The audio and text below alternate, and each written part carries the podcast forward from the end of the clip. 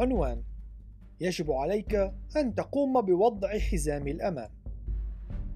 أنت على وشك قراءة أمور قادرة على تغيير حياتك بشكل جذري. إن اعترفنا بخطايانا فهو جدير بالثقة وعادل يغفر لنا خطايانا ويطهرنا من كل إثم. فتوبوا وارجعوا ليمحو الله خطاياكم وتأتيكم أيام الفرج من قبل الرب أنك إن اعترفت بفمك بيسوع ربا وآمنت في قلبك بأن الله أقامه من الأموات نلت الخلاص. فالآن إذن ليس على الذين في المسيح يسوع أية دينونة بعد. إن هذه التصريحات الأربعة تأتي بشكل مباشر من كلمة الله أي الكتاب المقدس. في الحقيقة إن ما تعلنه لك هذه التصريحات هو التالي. إن كنت على استعداد للاعتراف بخطاياك والتراجع عنها أي التوبة وإن كنت تؤمن في قلبك بأن الله قد أقام يسوع من الأموات وتعترف بيسوع ربا فإن الله سيحسبك بارا وستكون مخلصا. إنه ليس من المهم ما قد سبق وفعلت أو مع من فعلته. هل قمت بالإجهاض؟ إن الله يحبك وعلى استعداد ليغفر لك خطاياك هل أصبحت مدمنا على المخدرات؟ إن الله يحبك وعلى استعداد ليغفر لك خطاياك هل ارتكبت خطيئة من الشناعة أنه يصعب ذكرها؟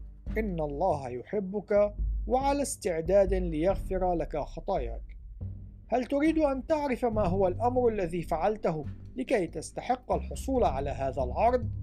لا شيء، لا شيء البتة.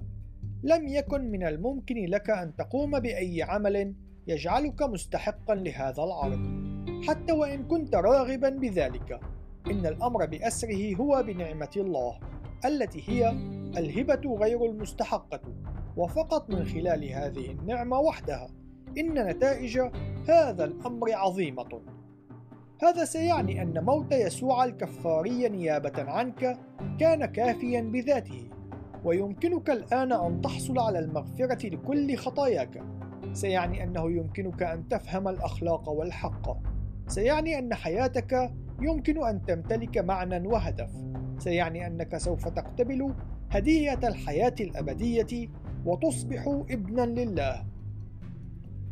لكن اعلم هذا إن تسليم حياتك لسلطان يسوع لن يعني أنك سوف تتوقف عن ارتكاب الخطايا بشكل كامل، بل إنك سوف تقارع التجارب حتى يوم وفاتك، ولن يعني هذا أن جميع مشكلاتك سوف تحل بشكل معجزي، أو أن المصاعب سوف لن تطرق بابك، بل بالحري إن الله سوف يرسل روح القدس ليسكن فيك وسوف لن تكون فيما بعد عبدا للخطيئة.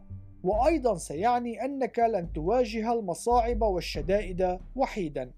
والأهم من كل شيء إن هذا سيعني أنك إن قدمت توبة حقيقية عن خطاياك ووضعت ثقتك في المسيح يسوع فإن اسمك سوف يكتب في سفر الحياة وهناك سيبقى إلى الأبد.